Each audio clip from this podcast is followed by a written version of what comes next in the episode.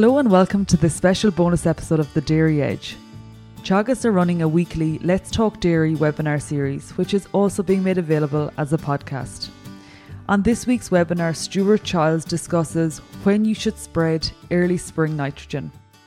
This morning, I'm going to talk a little bit, um, and we've talked about it a couple of weeks ago, and just prior to Christmas as well, because obviously it was a concern. Um, but I suppose the just the, the, use of nitrogen obviously is very much in the media in relation to um, in environmental elements of it in particular, I suppose. But obviously, given that there's been a 250 to 300 percent increase in the price of fertilizer uh, since this time last year, there's obviously major concerns about the timing of the application of fertilizer.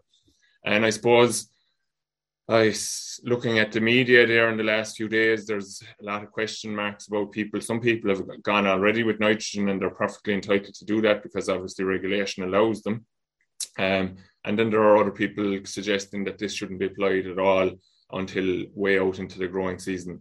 And I suppose today I'm just going to look at a few bits and pieces of information, uh, going back to a slide that I would have shown you in advance of the um, of of, the, of Christmas in relation to response, and just want to clarify a few issues around that, maybe or a few concerns that we have around that. So um, I'll just share a few slides with you here. Going to talk through it. Um, spring nitrogen, spe- specifically talking about the chemical nitrogen here more so than the slurry. The slurry, as like the the issue I suppose is that the slurry is the deadline is lifted for the vast majority of the country now, with the exception of the 20 week storage period areas, which will be coming on on uh, from next Tuesday, and they will be allowed to spread. Um, we have had slurry available to spread in the south of the country predominantly, I suppose, since the 12th, or sorry, the 13th of January. Um, so uh, there is a nice bit of slurry gone out, fantastic conditions for it, uh, and fully justified to apply that. And obviously, uh, when I talk about this, it's maybe seeing a little bit as well. We need to be smart with using that as well, obviously, of course. And I've spoken a couple of weeks ago as well in relation to the buffer zones and how they're very important from the environmental element of that early application of slurry. Uh, there's no doubt about it that we are we will get growth from that uh, application, but obviously we don't want to get that growth at the expense of anything in terms of the environmental side of of the house either. Okay. So as I said, I showed you this slide before um, for Christmas. I've modified it slightly in that I've taken out the CAN because um, the CAN is off the radar altogether in terms of the price associated with it and from that and as well from an from an environmental point of view urea is the product protected urea or urea are, would be the product of choice at this time of year because of the way uh, urea works it's negatively charged so it attaches to the soil um, structure better than can, which is uh, positively charged and doesn't stick to the soil. So would be more at risk of overland flow or leaching from the soil, whereas nitrogen or nitrogen in the form of urea will bind to the soil and it's a much safer product to use. So I suppose why am I showing you this again? I suppose I would have told you that there was a requirement to, to, to get a break-even response to fertilizer. Uh, and I suppose this should actually say the value of spring grass. But and have any of you that tuned into the webinar with Joe Dunphy and Micheál O'Leary and John Douglas last week will have seen that they are they were putting a value on spring grass of 17 cent a kilo, um, given that fertilizer price is where it is for silage replacement cost, as well as cost of, of uh, concentrates gone to where they're gone to. So the value of grass uh, is actually higher than, than that. So I suppose you could argue that the return rate will be slightly lower given at that. Like so, you can see that um, we are talking about somewhere in around 950 to 1,000 euros a ton for fertilizer. Uh, and in order to get that break even response point, we have to be somewhere in between probably 10 to 15 kgs, depending on how well you, you uh, make your purchases. So I suppose the thing, the reason I'm showing this slide here again is we're actually talking about a response here as opposed to a growth rate. So explain the difference, you may say. So when we apply nitrogen, we'll get uh, an increase in growth from applying nitrogen, generally speaking but it's not all about the, the growth that we get in, the immediate aftermath of that application. It's the actual response to the nitrogen application that we've uh, applied. And that's over a period of time. It doesn't mean that we need growth rates to be at 12 or 15 kgs the day we spread. Uh, so at the moment, we're probably looking at anywhere between 5 and 10 kgs of growth coming back, according to some of the most limited amount of data, to be fair, coming back through PastureBase at the moment. and I suppose we won't. It'll be really next week before we'll see what's the the current growth rate really, because a lot of the data going into PastureBase currently is first cover of the year situation being done. So you're getting the overwinter growth figure really, um, and that's coming back at around five kgs. So over the next month, as we're moving into the month of February, we're going to easily average 10 kgs growth there per day, probably, and moving up into the 15s and 20s as we move out into March. So given that, we will achieve that 12 to 15 kgs dry matter per hectare response as opposed to growth rate that we need to get from nitrogen. So the the point being is that like given the price of nitrogen, there is a fear uh, among some people uh, to spread the product at all um, in the early stages of the year, given that they feel people feel it might be a waste. However, we have good reason to suggest that people should be looking to spread in the appropriate conditions, which we'll talk about briefly in a minute, um, because there is a response from it. And the reason that we can be confident in that is that we've done some experiments here in Moorepark over the last two years. Uh, and we've looked at different rates. So this is uh, kgs per hectare. It's important to to clarify here, as opposed to so that's um, 24 units basically, or, or 48 units over the course of two applications. And if we just concentrate on the top section of the table, there's obviously a nice bit of data on that. So we have two scenarios created here, in, and as I said, it's done over two years, so it's not there. There shouldn't be a great year effect in it and it'll be repeated again, obviously, for to, uh, to get further data behind it. So the nitrogen was applied on the 3rd of February. And so we're very close to that date, obviously, and it's maybe considered early by some people, might be considered late by others. Uh, but in reality, I suppose we are looking at a situation more than it's more than very more likely that when derogation is agreed uh, at European level in the next couple of months, that chemical fertilizer nitrogen will also come under the first of February deadline, basically, uh, similar to what was is there for the slurry in the 20 week storage period area, and will be actually delayed the further north you go in in those uh, in line with the the storage period areas as well. So there's a slight delay, and that's driven by kind of soil type and temperatures, etc. Uh, and, and I suppose in one sense it's kind of logical. I suppose that you're in order to get the response, maybe um, you need you need to be going into the growth phase basically. So, so I suppose the key thing here is that there's three breaks done here. So there was no nitrogen applied to some of the area, um, 15 kgs per hectare applied, and 10 kgs per hectare applied. And then subsequently, then on the 16th of March, so just before Patrick's Day, there was another application applied and in that scenario, all of the 30 kgs that we were, uh, after not using basically in February, was applied in March. And then we gave the balance of the split basically um, on the 16th of March. So where we'd given 15, we gave a further 15. And where there was 10 put out, there was a further 20 put out. And I suppose the key thing to take from this really, uh, and the answer to a lot of people's question in terms of is it worthwhile applying early nitrogen, is that yes, quite definitely there is.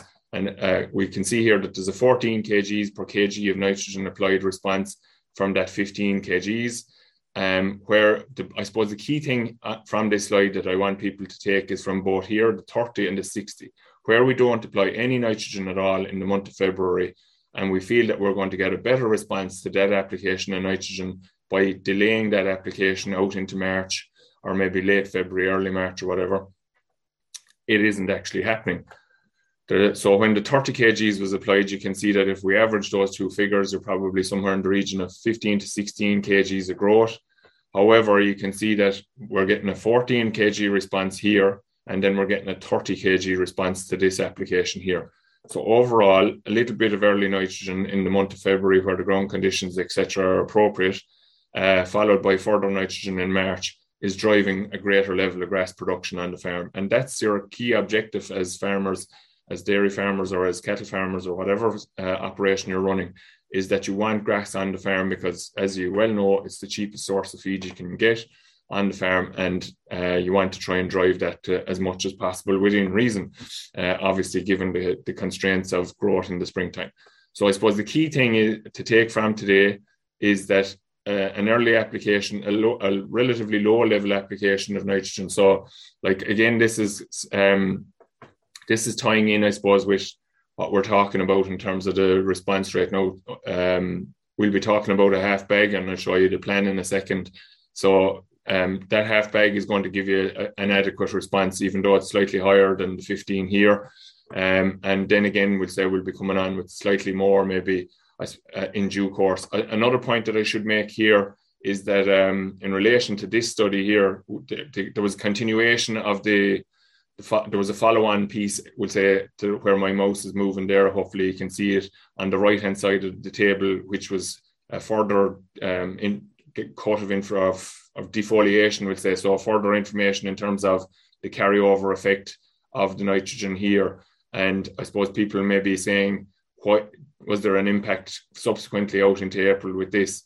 and there wasn't. We, we we're seeing that that early application of nitrogen in February is actually carrying through here, whereas that later application is just not it's not giving the return for the same application rate basically. So the the optimum application rate is here uh, somewhere in the middle. So with the early split um, and then coming on again subsequently. So just to come on to the actual plan then.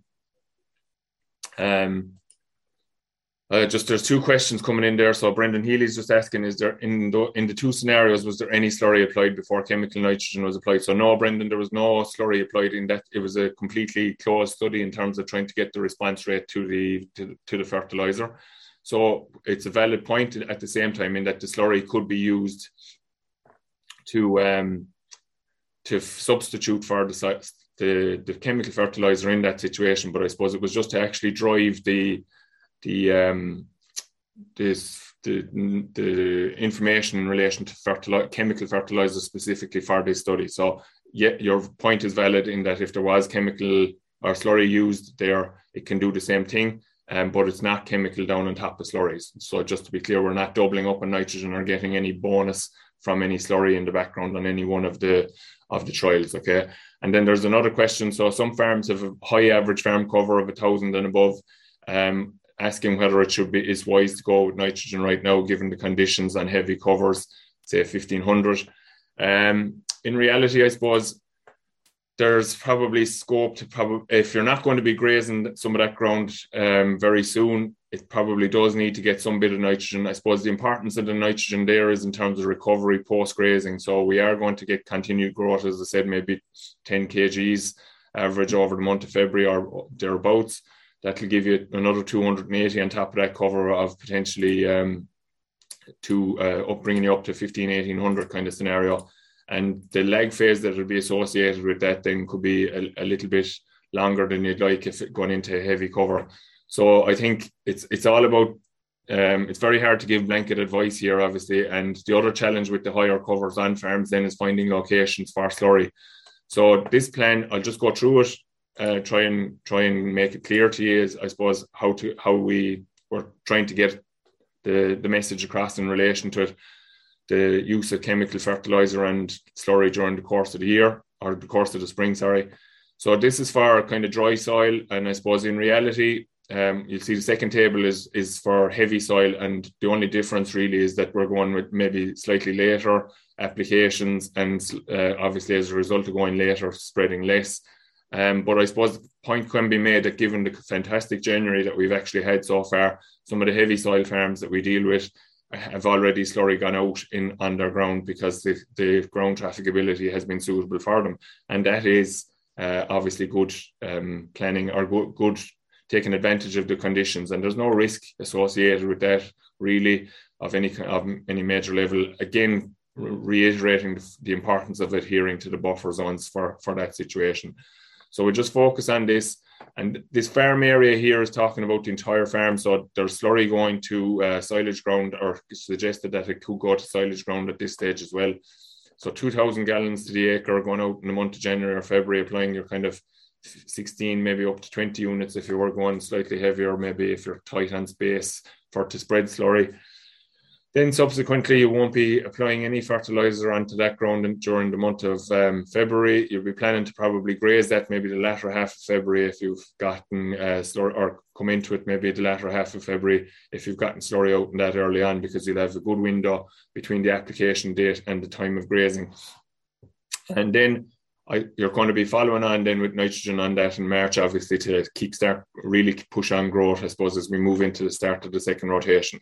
So 40% of the farm is falling into that category. And then the balance is obviously split between two 15s and a 30. So the 15% of this area here, we're going to graze that first. It's not going to get any fertilizer. Coming back to Grania's question, I suppose, in relation to these are probably going to be lower covers that we're going to start cows grazing on. And the objective then will be to follow that with nitrogen in the form of slurry on top of that uh, grazed ground after it has been grazed. And again, the March application is kind of similar for most of the, the scenarios. We're going to be coming in in mid March probably with a blanket application on the area that we're talking here. So 40, 15 is um, 55 and another 30% here, maybe up to 85% of the ground getting the 40 units at that stage. And that's um, so that's that situation. So then we have another 15% of the farm that's going to be grazed a little bit later, maybe, or a little bit, um, uh, a little bit. Uh, so yeah, it's falling into the situation where we we want we won't be grazing it straight away, but we or we will be grazing it fairly close to the to the start of February or in that period. So we'll apply nitrogen to that because we don't want to dirty it from the point of view of slurry, um, and we also want to start beginning to move growth on. So that's kind of covers of over 500 up to 1000 definitely and as we graze it which we'll be trying to get through area as much as possible uh, in the month of february and as as grania has alluded to their high covers on farms will be trying to uh, would be kind of pushing us towards grazing more of it as quickly as possible in the month of february in order to get ahead um, and then that again similar to the previous area here which we're holding off of because of the cover that's on it uh, we're going we're going to come in on top of this then once it's grazed with a further two and a half thousand gallons. So you can see there that that's going to give you kind of 46 units of nitrogen applied. The difference in this one here is obviously because we have the nitrogen applied here and we're applying the slurry here, we're now only coming back in with a half bag of urea on top of that in the March application when we come to, to it. So that you'll see that that those level of um, the, the, it's there's it's not an exact science in terms of the balance of the nutrients, but there isn't a huge quantity of nitrogen going on to that. If we were to come back in here with 46 units of nitrogen here, we're obviously taking that up to nearly 90 units an acre, and that's before the, the first of April, which is a bit in the heavy side in terms of getting maximum use for it.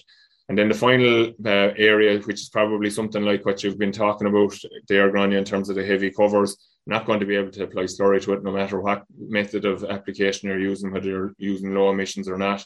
Uh, 23 units of, uh, of nitrogen going on to that in the early February period, um, and then following on with that 40 unit application in March potentially then as well. Now this is going probably there may be scope for to save a few units here as well, but not a lot. So 35 to 40 units is probably going to be the uh, overall kind of figure. And this is probably uh, this is an important plan for people because obviously we're now going to be working with a lower chemical nitrogen allowance as well. So we have to start saving nitrogen from the start of the year. Um, but the important thing to take from the presentation today is that it's um, while we want to save nitrogen, we still need to spread nitrogen in order to uh, get growth going. So there's a couple of questions in there. So what level of growth was recorded in the zero chemical N applications?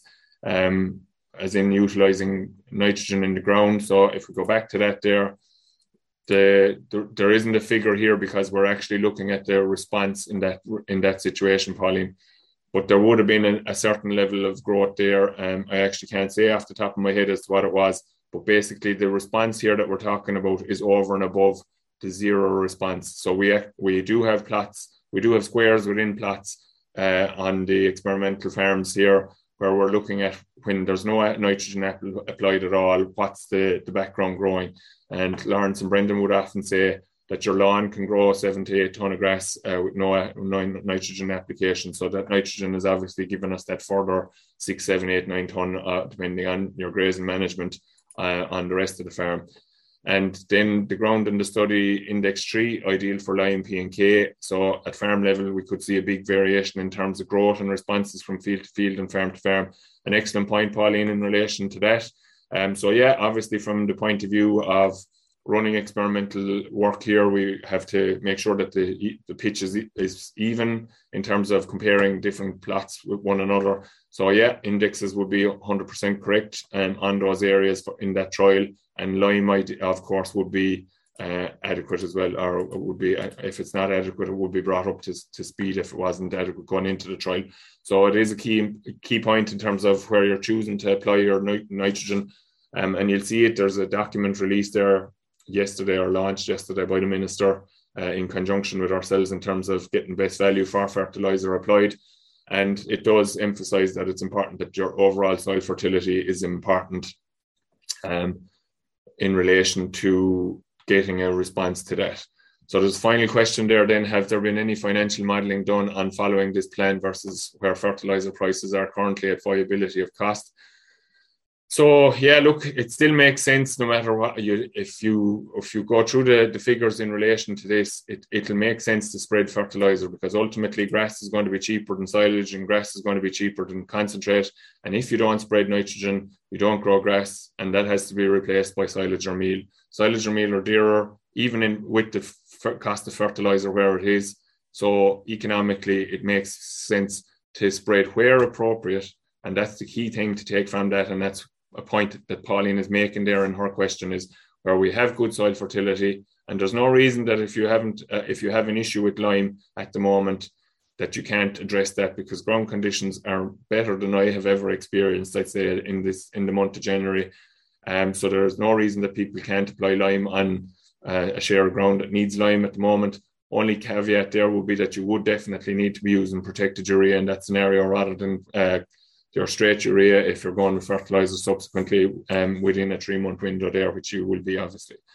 So, uh, long and short of it, I suppose, is that this is showing that an early application of nitrogen, and again, I suppose the argument will be made that this is Moorepark that we're doing it on. So, yes, the, the ground is good, but the premise is still the same, no matter where you're farming. There's an argument even that if we were to go further south down towards Clonakilty, obviously, that the soil temperatures are higher there and we could get greater responses in that in that area. But then there's obviously variability in land. And again, as Pauline has pointed out, there's variability within farms. And that would like the prudent thing to do there is to spread some nitrogen on the areas that are appropriate. So trafficability is good and good soil fertility, a sward that's going to be responsive. So all permanent pasture, as, as many of you will know, uh, doesn't tend to get wake up basically until growth really kicks off. So applying nitrogen onto that is probably going to be a waste. What I would expect that I'm talking to a lot of people that have a lot of ground reseeded on their farms um, and are trying, and that in itself is is going to get a, a better response from nitrogen that is applied. So conditions right, so right right product.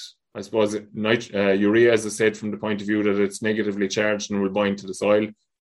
Right rate, we don't want to go too heavy, but we need to put out enough. So the half bag probably from early to, to mid February for depending on your location, and then coming on again with either your slurry as I showed in that plan, um, or slurry and a small bit of nitrogen going out into March, and then our our more March, or more um, urea in March, then depending on what way your grazing plan is working around.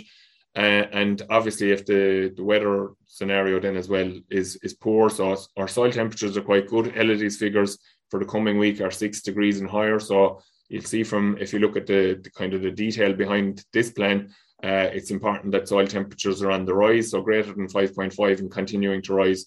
Um, so all the conditions are there more or less, I suppose, to to start growth. And it's key to come back to this that the response is not the growth rate. The response is the amount of grass that we grow over the over a period of time, as opposed to the actual growth rate at a given stage. So we don't need to wait until we have 12 to 15 kgs of growth to apply the nitrogen to get this. We it's basically saying that if we apply it when there's 8 kgs, there's still some of that available when we're getting growth rates of 20 kgs as we move out into into March.